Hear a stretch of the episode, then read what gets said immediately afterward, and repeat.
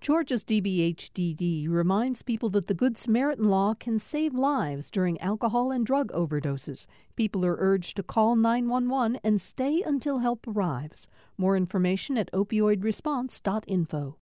From Georgia Public Broadcasting, this is On Second Thought. I'm Virginia Prescott. The confetti has settled in Mercedes Benz Stadium, and the Patriots are once again the victors. 17 years ago, the Patriots won their first Super Bowl. The Patriots are Super Bowl champs once again.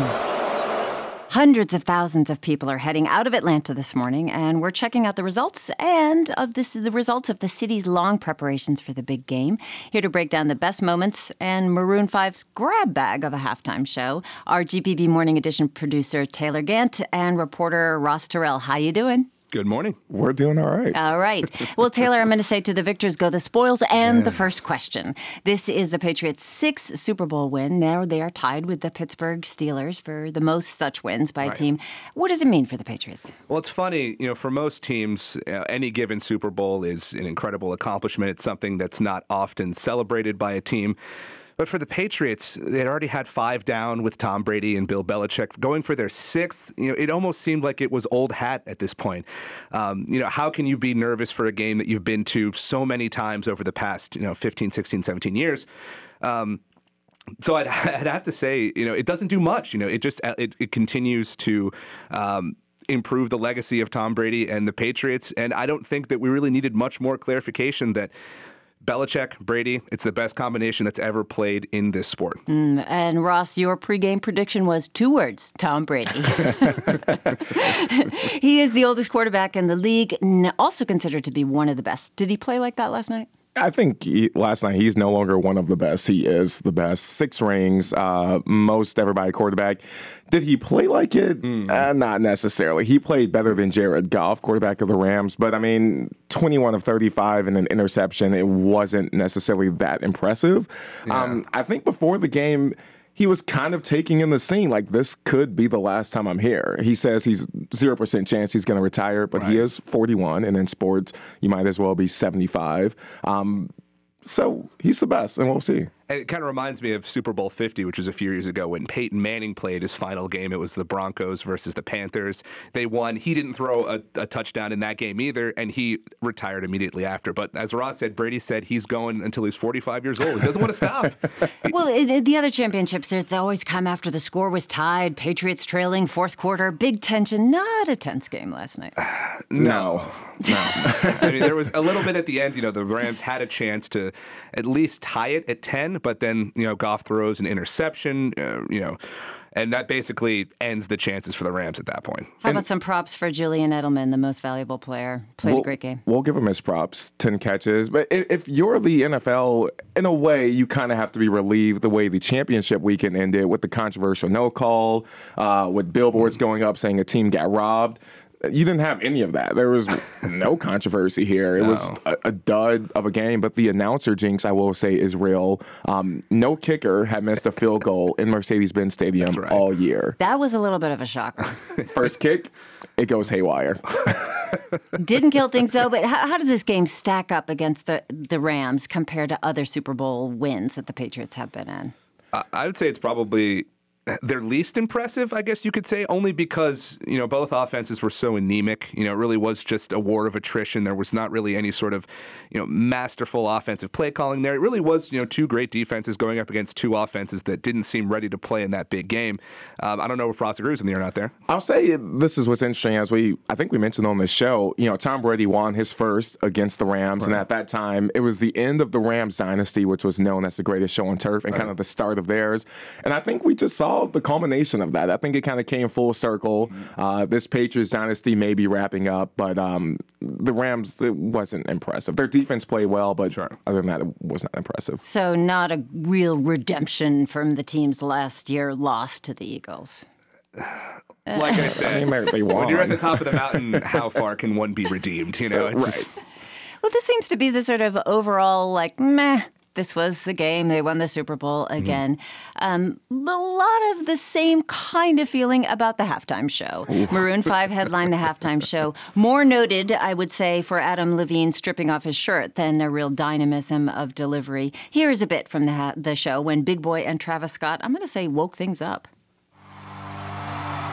Tap on my window,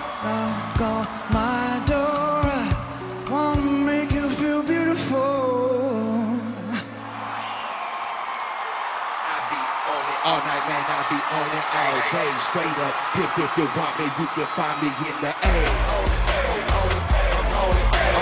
A.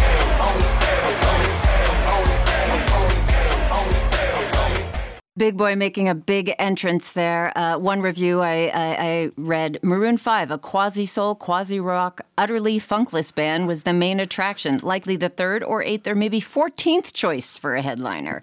Remind us of the controversy, if you would, about why Maroon 5 was chosen.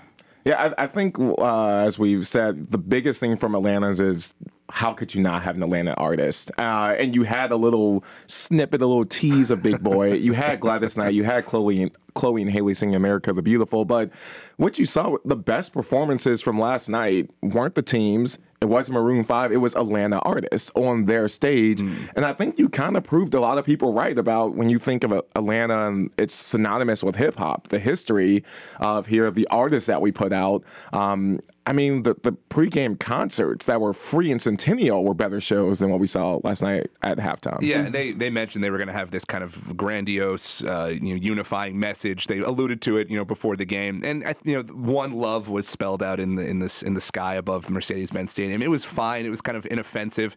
I think people can just kind of go meh and that would sum it up pretty well. Well, finding an offensive seems to be the way that things were running. And the yeah. same was true for the commercials. There were no political messaging of any kind. Uh, although Adam Levine, didn't he say something like the voices are going to be heard on the field? That was the plan. Did I, we hear that? I think we saw it with love. I think that was an attempt. yeah. But it, it was safe. And, and one of the concerns that, uh, you know, people we've talked to have said is you can't really control the artist's message. And that was one of the reasons for not having them. And I think think you may have overcorrected. You know, not only did you not control the message, it was kind of a lifeless performance as a whole. Yeah. And, you know, Big Boi was on for all of maybe what two minutes. Blink and he was gone. You know, he looked right. great in the coat. The car was nice, but besides that, he was very, very not highlighted during that whole thing. Right. We're getting a little bit of a recap of the Super Bowl with Taylor Gant and with Ross Terrell. We uh, also are going to be hearing a little bit more of his reporting. Ross is on the on the floor and around the city of Atlanta in just a minute. But Ross, you did lose your bet. You thought that OutKast might reunite at the Super Bowl. Yeah, I lost. Um, I expected an Andre 3000 uh, cameo of some sort. Um, this I thought this would have been the perfect time to do it. You're at home, but Andre 3000 has turned down the Super Bowl in the past, citing having to conform with the NFL, having to shorten songs. Yeah. You're having a, a quicker performance, and for him, he wanted the ability to do the whole song how he wanted. Um, so with that being said, I'll pass to Taylor because I'm still a little salty. well, okay, how about ads? I mean, that's often the big news for the Super Bowl.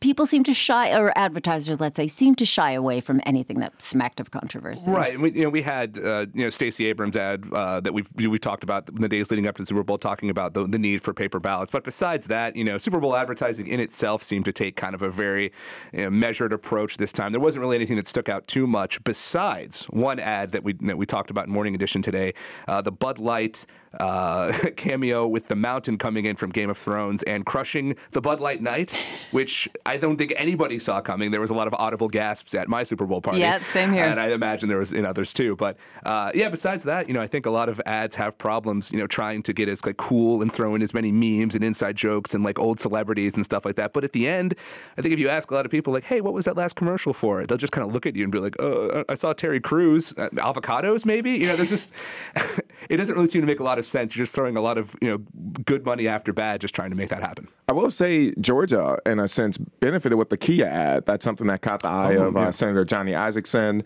Uh, that kind of shift to Georgia production, made here, Yeah. uh, new manufacturing. So that was one that really kind of lifted the souls of a lot of people. Um, I, I think that one was important. And then T-Mobile, uh, I think they kind of stole the show. Uh, I'm, I'm going to say, as a journalist, I really appreciated the Washington Post ad. I Oh, thought it was sure. terrifically done.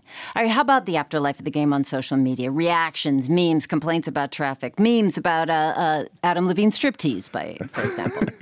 My question is, how did people watch the Super Bowl without Twitter? I think Twitter really saved the night in a lot of ways here. Um, you, you talk about the memes, but just the the jokes that people kind of pumped life back into the game. Right. I think, I mean, that's really a view of how social media, you know, keeps you plugged in because without Twitter, would you have turned it off? Probably. Uh, but in order to understand what are people talking about, why is this trending? Why isn't this? Um, you got to thank Twitter for that one. This game in isolation, it was 14 punts compared to three field goals and only one touchdown. So it was borderline unwatchable in some spots. So I think you know even the uh, the kind of rude jokes that were that were uh, at Atlanta sports, uh, you know, a few detractors on there saying, "Well, of course, you know, what do you expect? It's in Atlanta. It's not going to not going to be a lot of scoring in this one." That, yeah, that hurt a little bit personally. Uh, but besides that, you know, I have to agree with Ross. It did make the game a lot more fun. Okay, well, uh, John Nelson's coming up after this, and he wants Hmm? a rebuttal. He does not agree that it was a dud. He said it was a defensive masterpiece. Oh, yeah. So we'll get you go- let you guys thrash it out. but Ross, you were over the weekend covering Super Bowl events across the city. Now here are two fans you spoke to, Kevin and John Hardy from Cape Cod, Cape Cod, giving us a recap of their weekend. First Super Bowl, by the way. It's crazy. This city's beautiful. I mean, they had a lot going on. There was a lot to do. There wasn't a moment where I was just bored doing nothing, you know? We were, We did the uh, the NFL experience. That was like that was the best experience I've ever had, man. I thought, I mean, when I came here, I didn't know what to expect, but now, uh, oh, I'll come back. I'll come back. So, what did they experience? they had sounded like they had the time of their lives, and that was actually uh, the the common theme that I heard. I talked to uh, some Eagles fans, Saints fan, Saints fans were here. Uh, a couple of them who are actually going to the game anyway, and they said, you know, this is still a chance to be a part of it, and we're pulling for the Patriots. But um, if you are Atlanta, if you are Mayor Bottoms, you have to thank the weather gods. We talked about the 2000 Right. Super Bowl and the ice storm that really shut down the city. We talked about the 2014 snowpocalypse and how Atlanta doesn't really do well with winter weather. We had the winter weather scare earlier this week, but I mean, this weekend was spring-like. It was 67 degrees. The roof was open for the pregame festivities for a flyover, and that's something the NFL wanted. Um, but Atlanta really showed up, and, and today Roger Goodell, in thanking the city of Atlanta, said your Southern hospitality was really on display, and that's something that you can attribute to the 10,000 volunteers, the host committee, just the welcoming nature of the city that they say is too busy to hate. Yes. And how about the, uh, how did Marta perform? I think, uh, I think uh, our own Ross Terrell took it to great success. I, I did. I, I did take it. Um, I took it there and back, and much different than the national championship, where there were delays for hours to clear off the stations. Marta was really prepared. They had ambassadors um, everywhere telling you where to go. Please move down. They had officers at all stations. Um, it was really efficient. They, I think they did a, a great job of having signage showing people as soon as you leave, here's where to get there. But they did have a hiccup with the streetcar. Um, shut down early it Sunday. shut down early Saturday, and yeah. and on Sunday. Um, it gets stuck in traffic, and it, it was inoperable, much like these two offenses.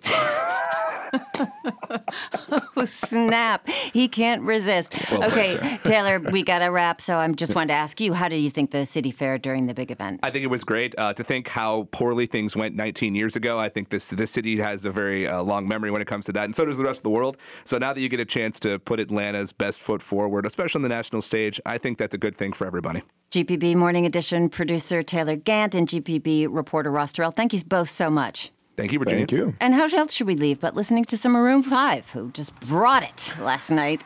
Coming up, we're going to hear about how Georgia high school and college football players played in the big game and in the NFL in general with GPB Football Fridays and Georgia podcast host John Nelson.